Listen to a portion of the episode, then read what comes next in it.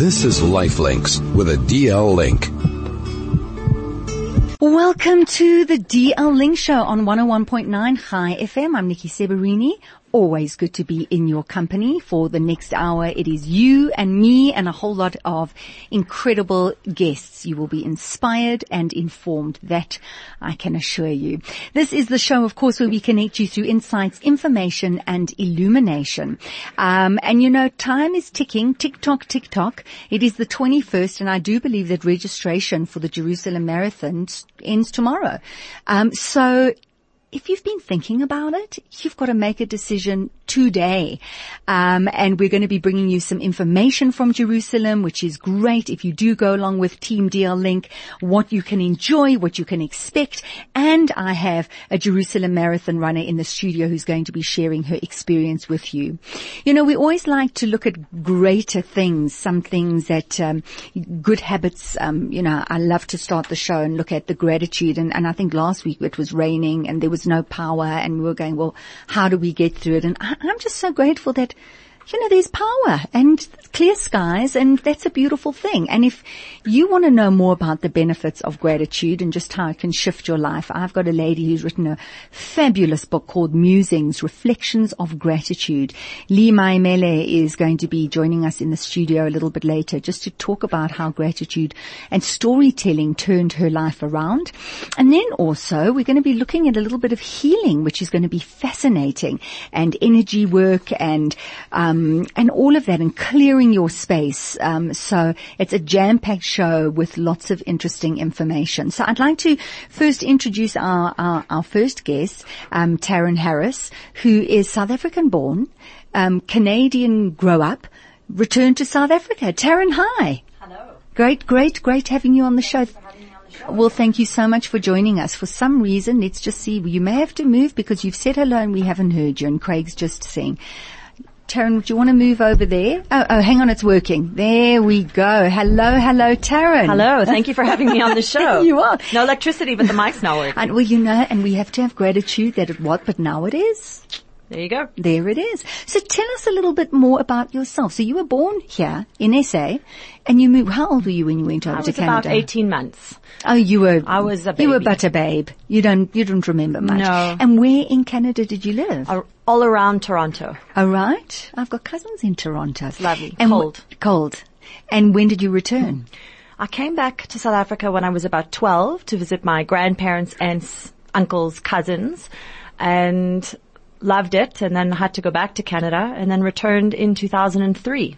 Really? Yep. And your parents? My parents are still in Canada. Still in Canada. Now, what made you return? My husband. Oh.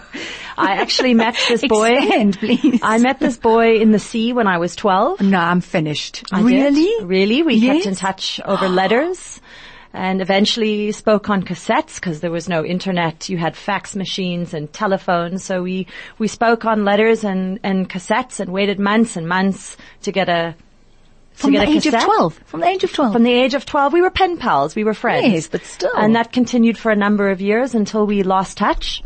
And then when I came back in two thousand three to visit grandparents, I looked him up, and his surname was Harris. And you can imagine how many Harrises there oh, are. Oh, yes. Oh, yes. And my, my, my grand said to me, look him up in the phone book. And I, as I said, there were a lot of Harrises. Oh, we didn't have Google in those no, days, did we? we didn't. So she said, uh, look up his last address, which I did. And Telkom, sometimes they get it, even when they get it wrong, they get it right. They got it right. They uh, had his last address that I used to write to him at no. with a current phone number. How old were you at the time? This was when I was twenty-five. Brave, hey? That was brave. And then you phoned him. I phoned him. And he wasn't home. The, oh, yeah. I left a message. Yes. He called me back, didn't uh-huh. know it was me. When he heard my voice, he fell off a chair, and um, many years later, the rest is history. Yeah. That's incredible. What a beautiful love story. You're going to be back in the studio. You're going to write the book. Right. We're waiting, we're waiting for the love story part two. It love is a story. good story. No, I good love story. it. I love it. Listen, let's take a quick break. Afterwards, I want to talk about what you've been doing here and your experience running in the Jerusalem Marathon. Stay with us. This is Lifelinks with a D L Link. Bennett's Baby Bum Cream has just been awarded Product of the Year twenty nineteen in the baby care category, and we are proud to be associated with the D L Link and value the tremendous work that they do. Bennett's Baby Bum Cream three hundred gram tubs will be on special for just sixty-two rand ninety-nine at Pick n Pay stores nationwide from the twenty-fifth of February until the third of March. That is a saving of seventeen rand per product. So that is between the twenty-fifth of February and the third of March. You're going to have to go and buy lots and lots of baby, uh, Bennett's Baby Bum Cream. Um, well, the time is now, um, twelve minutes past twelve o'clock. Um, Taryn Harris is in the studio sharing just an extraordinary love story. So while we were off air, we established that she was literally pushed into his arms, her husband of today. So what happened? The wave hit you. The wave hit me. Um, he pulled me out. I was like a drowned rat, and we started speaking, and we were just friends. Because I mean, when you're twelve, I mean, you're self-conscious and you're shy and you all of those things. And I was just so guy. happy to have a friend. I mean, it was Aww. so nice to have someone on holiday when you're with family to to talk to. I just love that. Yeah. And it continued and continued. You made the phone call, and was the connection there immediately? Uh, that's a long story. Oh. But we did, we did meet for, uh, for a dinner, and there certainly was a connection. I had the sweaty hands like I did when I was twelve when Aww. we went on a, if you could call it a first date. Milkshakes? Yeah. Right. Ice skating and movies. Aww. Yeah. Oh, that's, I love it. So you returned to South Africa, and here you are, and you have your own law firm, and you seem like a very together person. So why on earth, how am I asking this question? Having never run before, are you running the Jerusalem Marathon? That's a good question. So Gabby Joseph, who is a very intricate part of the D L Link right. as a client liaison, has been my personal trainer and actually my husband's personal trainer for over a decade. Oh, wow. Okay. And he, when he got involved with the D L Link, he told us all about it, and we were hearing these amazing things that the D L Link was doing. And I actually wanted to run for the D L Link to raise money a number of years ago, but mm-hmm. then I fell pregnant with my second, so mm-hmm. that went away. And then the year it came up again, the fall, last year I was breastfeeding, so then it was gone again. I couldn't run. And then between that point and now, um, my father actually in Canada, Colin Brask, wasn't feeling well. Mm-hmm. And he'd had several tests done, and he couldn't figure out what it was. And eventually it turned out that he had, um, not a tumor, but he had a lump mm-hmm. near his pancreas. Mm-hmm. And we sat waiting and waiting, because in Canada, unlike here, where you've got, if you've got the luxury of private healthcare, you can get an appointment immediately. We didn't have that luxury there. So you have to wait up to ten days sure. for scopes and appointments. So you're nail biting, waiting, waiting. And as it turned out, very thankfully, it hadn't spread. So the margins were clear, but there was still, there, there was still cancer cells in his, in his body. Mm-hmm. So they removed parts of his spleen and parts where he, they had to remove. And then he started chemo in Canada. And it's been a difficult journey, sure. um, but you, I think every, I don't think there's unfortunately anyone out there at this stage that doesn't have a friend or a family member who is dealing with cancer. Mm-hmm. So it's unfortunate reality that we have to face, and it, that really inspired me, together with the D L Link and Gabby and what they do, to have a goal, to, to do something that I could help with the D L Link, and and run with your dad's name on and your run back. With my dad's name. That's going to be extraordinary, isn't it? It? Yeah. Mm. Because of what you've overcome to get there. I mean, you're not a runner, I am and not. You have decided to run how many kilometers? twenty-one. I'm doing the half marathon. How? You know, that's a funny question. When you have a goal, a lot of it is in your head. And I must say, there are amazing people running with the D L Link this year. And I was put in touch with Samson, um, who is an incredible trainer. He's inspiring. And he's taken a group of us who have, some of us who've never, never, uh, like myself, even participated in a in a run for five Ks, mm-hmm. let alone twenty-one. Mm-hmm. And a lot of it's in your head, but he pushes you and he calls all of you champs and just keep going. And it's a group of amazing people who, who run with him. And we all push each other and we're there for each other, and that's where we are now. Well, Samson is incredible. He is incredible. And he's been on the show before, and he's so excited and motivated and passionate about what he does. And he said to me, everybody can run. Everybody can run, you know. You know, it is so true. And I promise you, six months ago, I couldn't run a kilometer. Six months. So in six months, you've gone from zero and hopefully to hero. So from November, yes, from November when I started training properly with Samson, we went from three kilometers to the most I've done is eighteen. Um, and that's quite remarkable. Wow, wow. How often are you training with him? I train with him. I'm unfortunately only able to get to Samson on a Sunday, mm-hmm. and I train with other groups during the week and sometimes on my own. How often? I train three times a week, uh, running. Running. And how far are you running? So during the week, I'll run between five and eight Ks twice a week. And then with Samson, we, we started, as I said, on three kilometers. And I think this Sunday we're going to try for eighteen or nineteen. Gee, are you feeling fantastic? I get to try, I'm not going to lie. When I, I have to remind myself that I am a runner, because mm. I have got tremendous anxiety that starts from Thursday, Friday, knowing I'm going to run on this amount of kilometers on Sunday. Mm-hmm. And it's almost tricking your brain to think, well, I'm actually only going to run seven. And then when you get to seven, you think, well, I'll just go to ten. And then when you get to ten. Is that what you do? Okay. And then when I'm at ten, I said, well, I'll just do two more. And then I'm at twelve. And I thought, well, let's get to fifteen. And then when I'm at fifteen, I think, well, I've got to get to seventeen now. Mm. So I think it's just a mindset of just, again, I know physically I can do it, even though it feels like you can't. But physically you can. It's, it's your mind. And your mind plays funny tricks on you. So it's just, it's a mind game. And you have to remember, why am I doing this? Mm. And a lot of the time while you're running, you're thinking to yourself, think of all the people that are fighting cancer at the moment. People like my father who would love to be able to run. Right. And, and just you think of what they're battling through every day. Simple things that they have to and don't have a choice. And they're, they, they struggle. And yet here we are trying to raise money for a tremendous organization for this run, for all these people to try and give them an opportunity that maybe one day they can run. And we are very fortunate that in the D L Link, there have been a number of warriors who have been able to run after their treatments have finished. Yes. And it's remarkable. Mm, mm. It is remarkable. And, and, and, um, it's an extraordinary experience for, for everyone who takes part. What would you like to tell people who are sitting listening right now who are like, maybe, maybe not, or what do you want to tell them? Well, I actually posted it on one of my groups recently. In a recent run that I did when I was somewhere around between eight and ten kilometers, I was facing a real hill. And hills are difficult. Even if you are a runner, they're tough. And I was going up this hill and I was watching a runner running down the hill. And I thought for a moment, gee, I wish I was that runner running down. And then it occurred to me that I don't know what hills that runner has just overcome. Mm. And I don't know what hills that runner still has to face.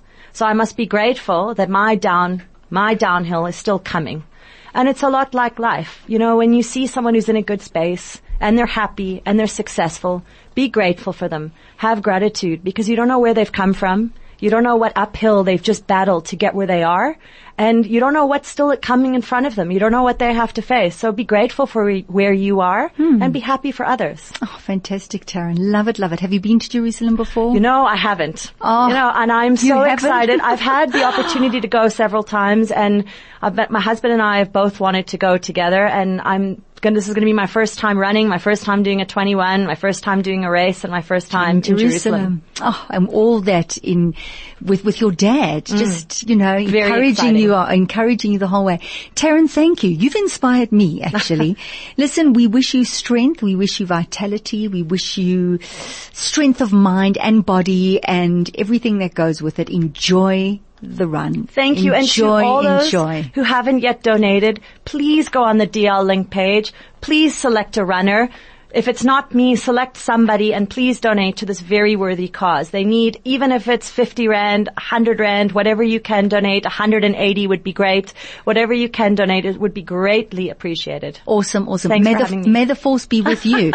So, so, you. so remember that registration cutoff is tomorrow. But for those runners, all you need to do is go to the website, um, w w w dot d l link dot co dot z a, and you can make, um, contributions there. You can register there, you can do it all there, but you've just heard a whole lot of runners are going, and it's your opportunity to to make a very valuable donation. Taryn, you wanted to say one more I thing? I just wanted to wish all the runners very the best wishes and lots of luck running, and obviously all the warriors who they're running for, just strength. Absolutely. Taryn, thank you so much. Um, Taryn Harris on one oh one point nine High F M. We're going to take a quick break. We'll continue with gratitude. This is Lifelinks with a D L Link. And thank you so much for staying with us. The D L Link Show, of course, where we connect you through insights, information, and illumination. Taryn Harris, twenty-one Ks in Jerusalem next month. You can join her. You can also make a donation if you'd like to go to the website. And also just thanking all the previous runners, the runners who have run the Jerusalem Marathon in the past, who've run with cancer warrior names on their backs, who have raised funds, um, and just continue to do it. Just extraordinary people, part of an extraordinary organization. Organization, w w w dot d l link dot co dot z a. So what do you do when your life changes? What happens when all of a sudden your senses, um, some of you lose some of your senses, and what goes through your mind when that happens? Is it a ending? Is it a beginning? Do you go into mourning? Um, or do you go through it and come through it the other side with so much more gratitude and appreciation for what you have? And why is it that we very often have to lose things before we truly appreciate what we have? Well, I have a guest in the studio who's had that very experience, and she's come out the other side writing a book called Musings, Reflections of Gratitude. I'd like to welcome Lee Maimele into the studio. Lee, welcome. Thank you. Thank you so much for coming on to the show. Gosh, thanks for having me. Well, I mean, smell and taste. You know, it is. How it, did that happen? It is. I am the healthiest chick ever, right? So I have never been to the hospital in my life before this. I've still had my tonsils. I've got my appendix, and I was standing at the side of the road, um, newly married, just moved into the house of my dreams with my dream husband, and I fell pregnant on honeymoon in Mauritius, just wow. like in the movies. Oh, wow. Standing at the side of the road, and my husband was running the Comrades Marathon. He's done ten now. Gee whiz. Um, You've got lots to contribute. Right, right? I do. Um, and I was standing at the side of the road, and life was really good. Um, and I was waiting for him. I had his Energade and his banana, and I was waiting for him to come to a, a, a spot that we'd agreed on, and I was just standing there, and I fell straight back on the back of my head on a concrete road. How did you fall back? I, I literally you just passed out. Was just standing there, had a dip in blood pressure, and I fell back. Yes. Hit the back of my head, and and yeah, I was rushed to the hospital, and I was pregnant. Jeez, you must have got a big fright. I did, and um, you know, it it it didn't occur to me at the time, but I then went back to my hotel room. And I ordered something to drink and eat and had a lie down, and I couldn't taste anything. But I thought, ugh, you know, it, perhaps it's just, you know, one of those things. And we then got back to Joburg, and after running the Comrades, and I realized that I also couldn't smell anything. Um, so after I'd been to the gynecologist to check that the baby was fine, he referred me to a neurologist who ran a couple of tests and and said, you do realize that you've lost both these senses. And that was the from first time. From hitting your head? From a concussion. From a concussion. And, you know, I I think that if I had lost my my sight, everyone around me would call me blind, and they'd help me, and they'd know what was happening with me. But the two and they see the severity of the loss, right, right? But the two senses that I'd lost were something so personal and something that only I really knew the extent of, mm. and. And yeah, it, it did sort of change everything, as you can imagine. Sure. I mean, I know sometimes when I get a very blocked nose, I lose all my sense of, well, my sense of taste and smell, obviously. I find it quite depressing because I love my food. Right. I love eating. Right. I'm very aware of smells. Smells make me happy, make me sad, all of those things. They really are attached to my emotions. Absolutely. And to lose that would be too terrible. It would be a huge loss. It is a huge loss. And I remember coming back from the neurologist and going to my mom for lunch, and we eat a lot of meze. We eat thirty, forty dishes at one time. Mm, and my mm. brothers were passing me things, and my sisters passing me. And, you know, we've got a very big family, and we were having lunch. And I, I realized that life was going on, but life had changed for me. And it was then that I, that I, it sort of occurred to me that, you know, you're about to have a baby, and what I really wanted to do was smell that little baby. Oh. And what I really wanted, I, I wanted it so bad that it, it, it almost became an obsession. Yeah. you know, wanting to it's taste. Instinctive. Wanting, right, it's instinctive. Right. You're a mom. You do want to smell your baby. It is. It's instinctive. And, you know, your smell tells you about a lot of things that you don't, you know, you don't really think about. It mm. tells you about danger. It tells sure. you when you're in love or mm. when you're aroused or, mm. you know, it, it it's so much a part of you that sure. to to actually lose it is to, you know, although it's, it seems like, you know, yeah, at least it's not your eyes or no, your arms I or your legs. You. I it, hear it you. It is a profound loss. Oh, I hear you. Did the doctor you know, tell you how long you were going to have the, the loss for? Um, you know, it was a neurologist, um, who said, look, you are pregnant. You know, we're not going, nerves are funny things. We're not going to open your head and look inside and try and fix anything. Why don't you, why don't we give it two years? I thought two, two years. years of my life. Um, but, you know, that's when I began to sort of, I took the decision to, to, because everything was going so well in my life, we had this phenomenal, we had a little baby on the way and we had just gotten married, we had a home and we had a family and so many wonderful things in my life. I re, I took the decision. I remember driving back from my mom's house on that day where I just wanted to taste the lemon on those prawns. Mm. And I said, you know, your life is pretty good. Why don't you write down just one thing? This is ten years ago. Oh, sure. Write yeah. down one thing every day that, that's good, that makes you smile, that's, that's happy. And that's how I began to write about gratitude. Hmm. How did it shift your life? Writing about gratitude. Yes. I, I found that, that the more I focused on what I did have, the more I realized that I actually had so much. Right. And, and that I took you out of a problem, right? It. Took you out of your head. That's it. Uh. That's it. Because I think, you know, it, it, it's almost like having post-traumatic stress where you just, if you do allow yourself to get caught up in the loss, you can almost be all consumed by it. Mm. So I did take the decision that, look, our little baby's going to be born and, you know, perhaps you need to just shift gear and change focus. And, and the first step was the, taking the action of actually writing it down, and which I is did. the action, which and is I so did. powerful. I did. I began to write it on my social media at first, and I was a big um, sort of user of Twitter at the time. I'm not really anymore. Mm.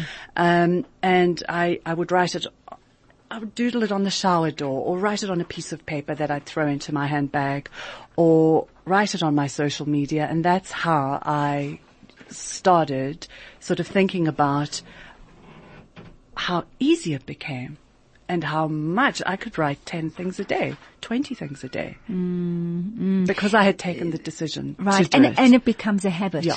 So, so when you're doing that, because I do it as well, I, I write the gratitude yeah. and I just find that it just puts you in that state. And then it's so much easier to look for the things that you're grateful for. And it's not diminishing the challenge or taking away, but it's, you know, you can go there easily and you can, you know, ruminate and you can go over and over what you don't have and loss and the challenge.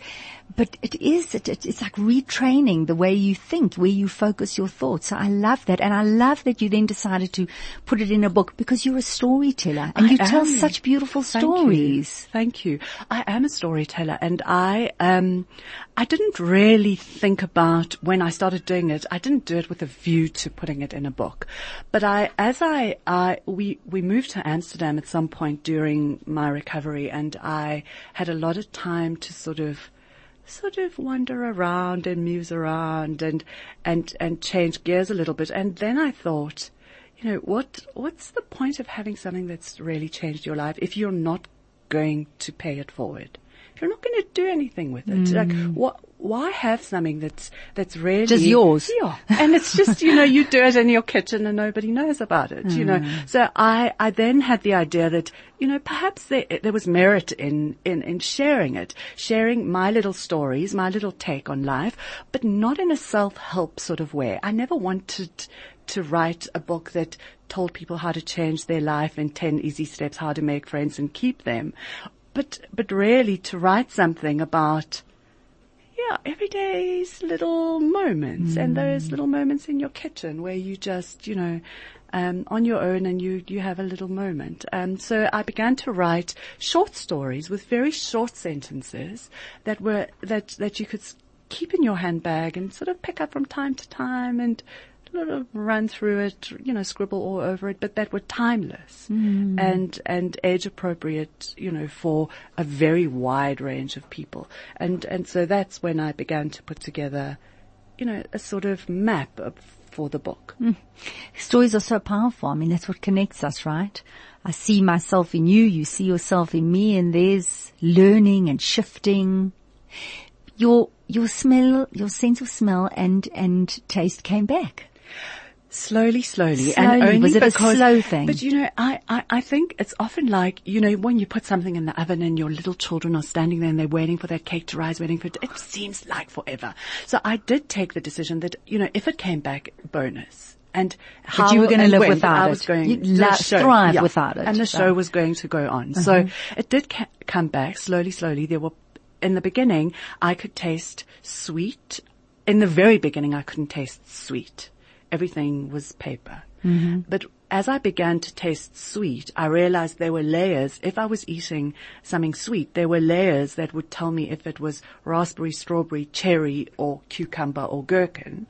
Um, and, and slowly, slowly, I began to sort of almost focus, enjoy my strawberry for the first time, or my lemon for the first mm. time, by really focusing on the intricacy of the layers. So it, I, I, you know, once my baby was born and the second one came, and I had a little bit of time to sort of indulge in tasting an avo for the first time and tasting a lemon for the first time, and you know, and and, and that's how was how that ex- it, it was, and that experience yeah, because it, that's so being exciting. So mindful, yeah, and and is that the gift? I think so. Uh. I think it's it. You know, mindfulness is is something that's it's sort of bandied around quite fashionably. But I think to actually be in the throes of being forced to put your head down and do it is where the mani- magic begins right. to happen. Right. You know, because then, you, you know, what you, what you've read, what you think, what you say are all sort of aligning. They're all sort of stacking up. And as you do that, you begin to realize that, that, you know, you're flowing with the divine order mm. of mm. of things, you mm. know, without trying to be too guru-y about yeah. it. You know, yeah. if you really practically are doing it, it does stack up in in just the easiest way. So a setback led to you consciously deciding that you were going to shift the way you focused on it. Gratitude every single day, focusing what you have, not what you don't have. Writing stories, which is really just an outpouring of your feelings, sharing, whatever it is, which is great creative. Then it comes back and you have a heightened sense of experience, far greater, far more powerful, far more personal than you've ever had before. And very special. Yeah. And very, very special. You know, um, Nikki, I think that, you know, everybody's got a story that only they can tell and mm. that they want to tell. And I think those unique little losses or betrayals or sort of setbacks along the way, as though, as you sort of, you know, become mindful about the way they weave together is, is what, what, finds me now in a position to be sitting in your studio and talking to you about mm. gratitude in a in a very practical, simple, lived experience mm. way. Mm. Good, fantastic, yeah. And smell yeah. as well. Slowly, yeah, slowly. Absolutely. I I um I I treasure it so much, mm. as, as I'm sure you could imagine. Mm. I mean, you could only imagine what it may feel like to to remember that first boyfriend and what he smelled like, and on the day you got married, what your husband smelled like, and how it well, sort and of. And how many people don't think about that right, actually? Right. And yeah. and you know, and and to try and articulate to someone how it may feel oh. to to sort of walk into your mother's house and smell the roast chicken mm. that you've smelled every Sunday of your life after it's your church. Youth, it's your childhood. Right. Um. And, and the memories that sort of then begin to, like little photo albums, um, come together is just, is just really a gift. And then of course, you know, I mean the pheromones in the, in the smell, I mean they say that's why you're attracted to a particular person and this and that. There's so much more involved. Lee, stay exactly where you are. We're going to be crossing over to Jerusalem um, just for uh, a few minutes, because I'm, I'm delighted to say that we have um, someone, a representative from the Jerusalem Development Authority, and they are in charge of the Jerusalem Marathon. I mean, what is involved in closing a city and um, and having people run through the streets and making sure that they're having a good time and making sure that it's secure and making sure that everything's in place? Well, I have Eli Nachmias um, on the line. I hope that's I've, I've pr- pr- pronounced Eli's name correctly. Eli, hi, and thank you so much for joining us on High F M. You're welcome. Eli, did I did I pronounce your surname correctly? My name is Eli Nachmias. Nachmia. Eli, welcome, welcome. So, Eli, you've got a lot of Um, organizing to do with the Jerusalem Marathon really around the corner. What what is involved in closing a city and opening the city to runners and spectators and tourists? Um, what what kind of what kind of challenges do you have? Uh, first of all, the marathon is a, a a big festival. It's a festival for the runners, for the participants, as well as for the inhabitants, the citizens of the city. Everybody is uh, gearing towards it, is happy to have it. We have people from all over the world, and it becomes a big uh, festive uh, day in the city. Mm. And what is what is the weather usually like in Jerusalem? That I mean, I know it's not easy to uh, determine the, on the exact day, but usually is it cooler this time of the year in Jerusalem?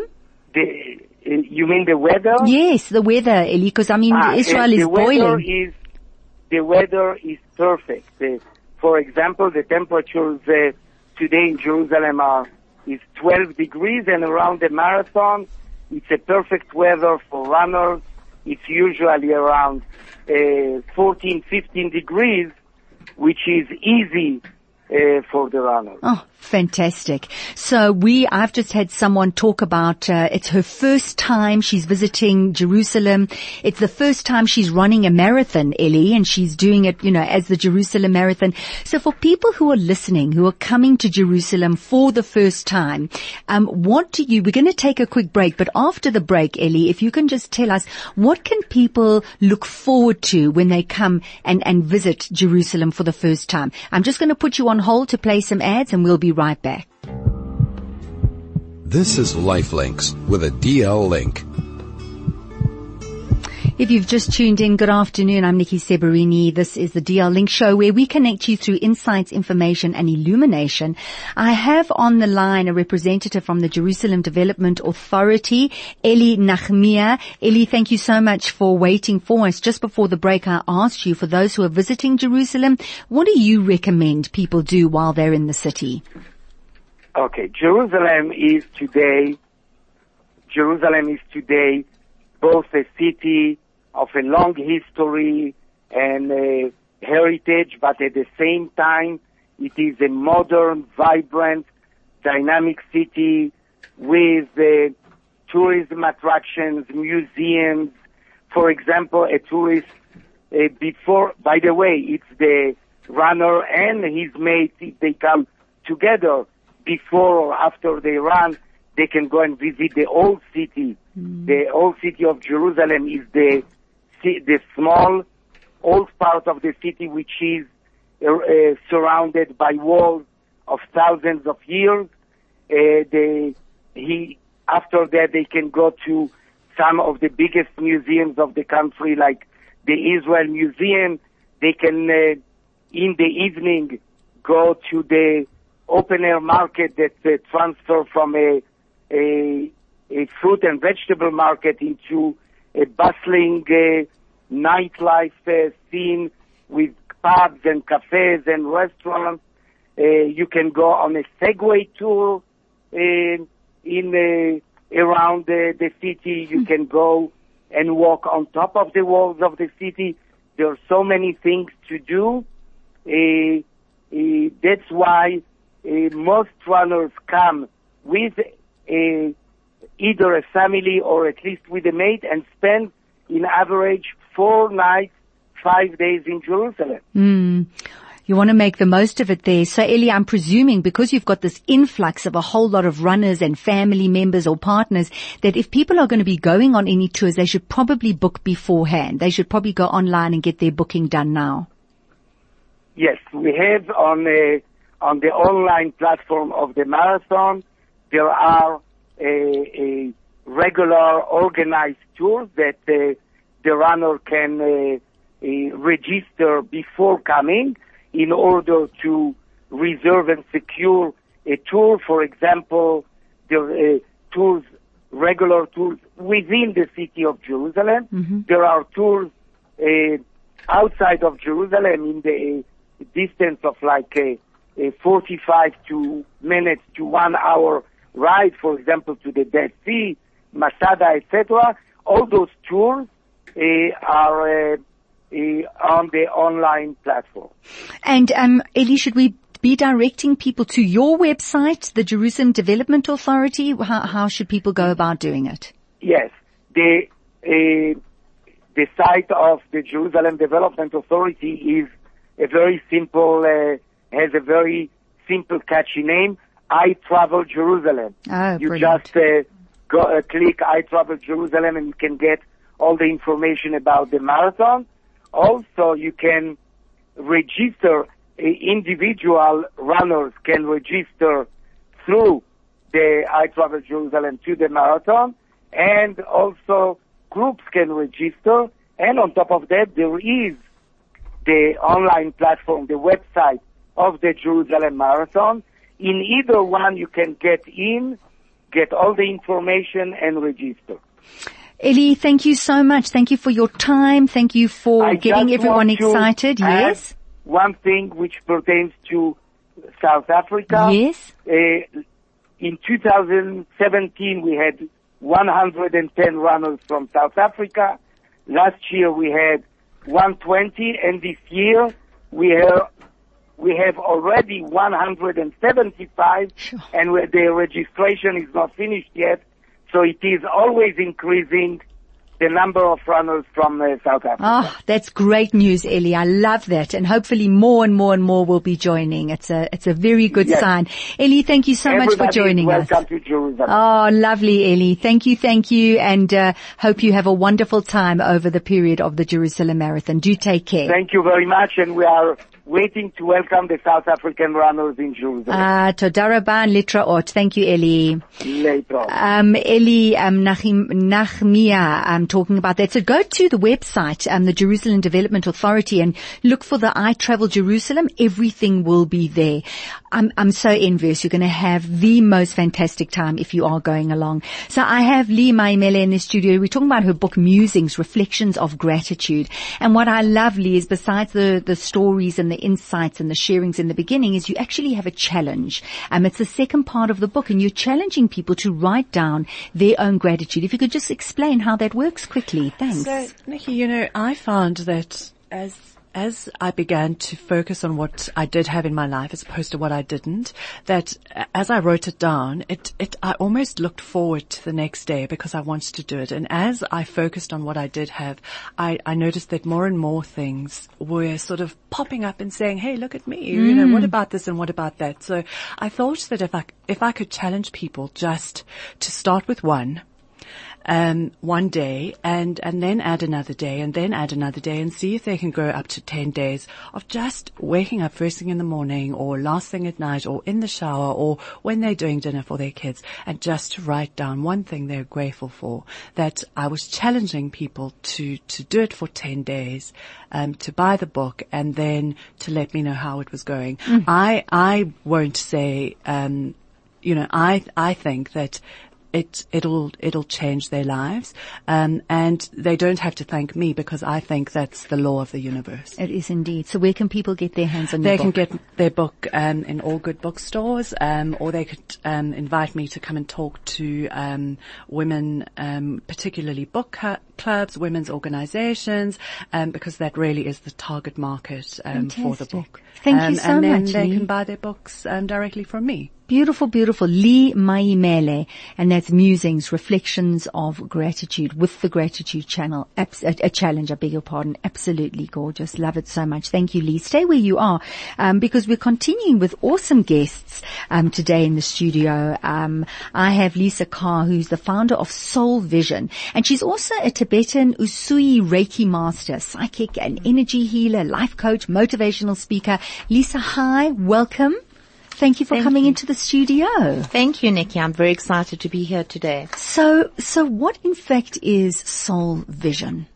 Right. So Soul Vision, um, actually this is, this is quite, quite strange, but my sister and I came up with, with the name together, and it's basically viewing our own soul. That's how the name came about. Soul you know? Vision, right. And having a vision to see what your soul path is, where you should be going as a soul. And that's where we came up with the name of Soul Vision. Hmm. So, I mean, we think of the body, we think of the soul, um, we can observe the body from the soul. I don't know, like removing, but how does one observe the soul? How does one get in and find out the purpose and the vision? All right. So basically, if you're looking at um, what is your purpose as a soul, okay, you need to connect to your higher self. And I think a lot of people don't do that um, today, because we've got so many distractions and we've got so much clutter in our lives as well. And with all the noise, dis- noise, noise, noise, all distraction, time, distraction, you know, I tell yeah. you, and it doesn't end. Uh. So you don't actually find that stillness within yourself, and it's within that stillness that you'll find the connection of your soul, the connection of your divine. And that is how you will know where your soul path is.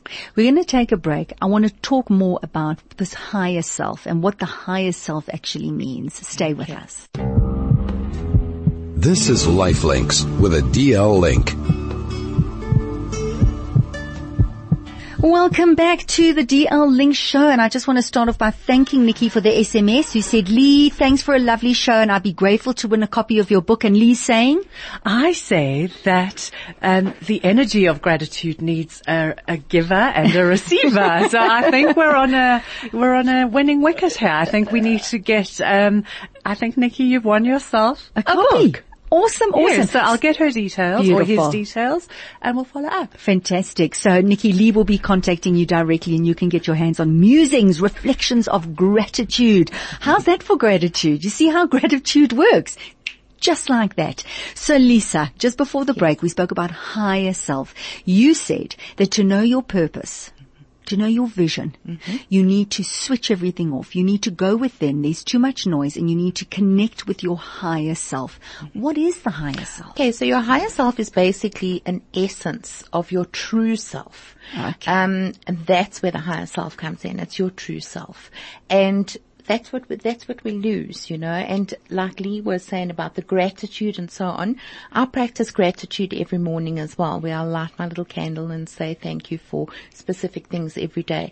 And by doing that, you also connect to your higher self, mm-hmm. because you're not thinking about anything else out there, the distractions, the noise and so on. You're focusing on the blessings. So you're focusing also on that stillness and connecting with yourself, your true essence, your higher self. Mm. So someone decides, I'm going to take time out and I'm going to connect with this higher self. How do they do it? Because we're used to being noisy and we're used mm-hmm. to being distracted, and now we're connecting with something beyond. Mm-hmm. I would so say, to speak. I would say the first thing you need to do is a digital detox. You know, we've got too many cell phones, and even if the cell phone is not ringing and it's next to you, you must remember that that radiation and so on is still all around you.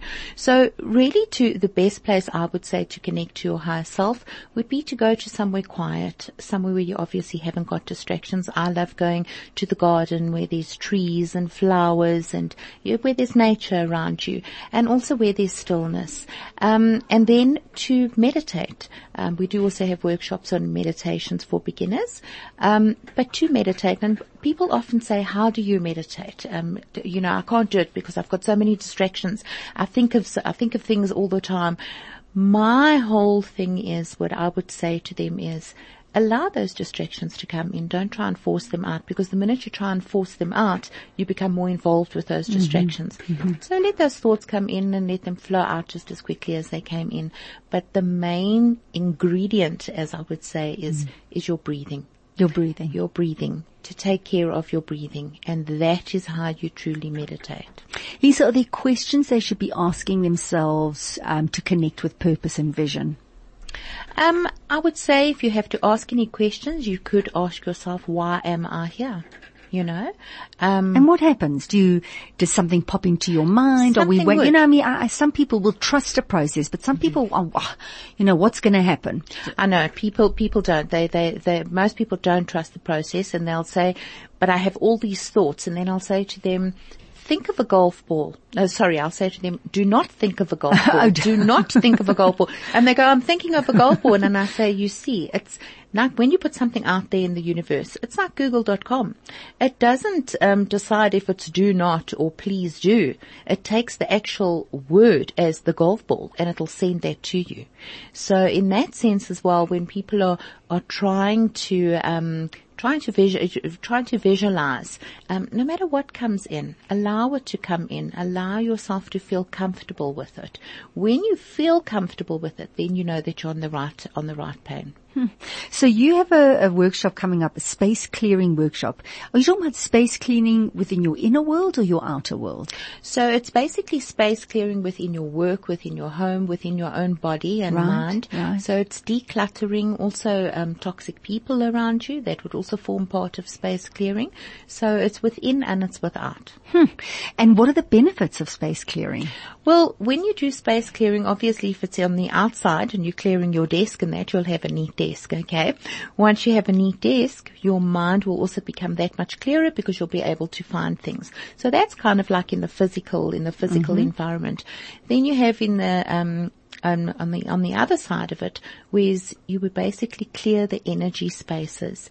And by clearing the energy spaces, is often you would do this if somebody has to pass away, if somebody's very ill, um, if somebody's had an argument in the home, you'd want to clear that energy space. So you would find that when an energy is very clogged up, it's very heavy, it's heavier, um, when that energy has been cleared, you get a higher and a lighter vibration.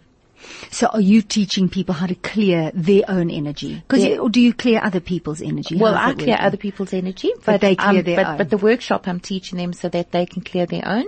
They can also clear their own houses of energies as well, and their workplaces and so on. Mm. And energy is so, I mean, we all know about energy, and in, every energy is really everything, but we, mm-hmm. we can't really see it. So there's no. a, so, so, so it's quite a challenge for you people who come along to a workshop like this. It's really a feeling into the trust, the intuition, the, all of that. So the sensing of the energy, sensing the feelings, the negative feelings, as you said, being the lower energy, the uh, different energies. And so, so, so the question that I'm asking is, do people have had to have had previous experience with energy, with uh, clearing, or can the absolute novice come along? No, the absolute novice can come along as well. And, and you definitely will feel a difference. So even if you are very intuitive or if you're not really at all, you will feel a difference. If I can say to you an, almost an example is if, if the two of you were arguing in this room and I had to walk into the room, automatically mm-hmm. I would feel a little bit uncomfortable. That's a little bit of unsettlement, you know, and that's exactly yeah, you feel how, that energy, yes, right. And so that's, that's exactly how you would feel it. Mm. And for, very quickly, for people who are ill, mm-hmm. how will this benefit them? For people that are ill, um, obviously you've got that heavy energy around you, and it, once once you've got that heavy energy around you, it makes it that much more difficult for your body to actually heal mm. because the vibration is heavier. Mm-hmm. So if you clear that energy around you, having that lighter energy almost encapsulate you um, will help you to to heal. Oh, fantastic, Lisa. So if people want details, how where do they get the details from? Um, they can go onto the website, www. w w w dot soul vision dot co dot z a,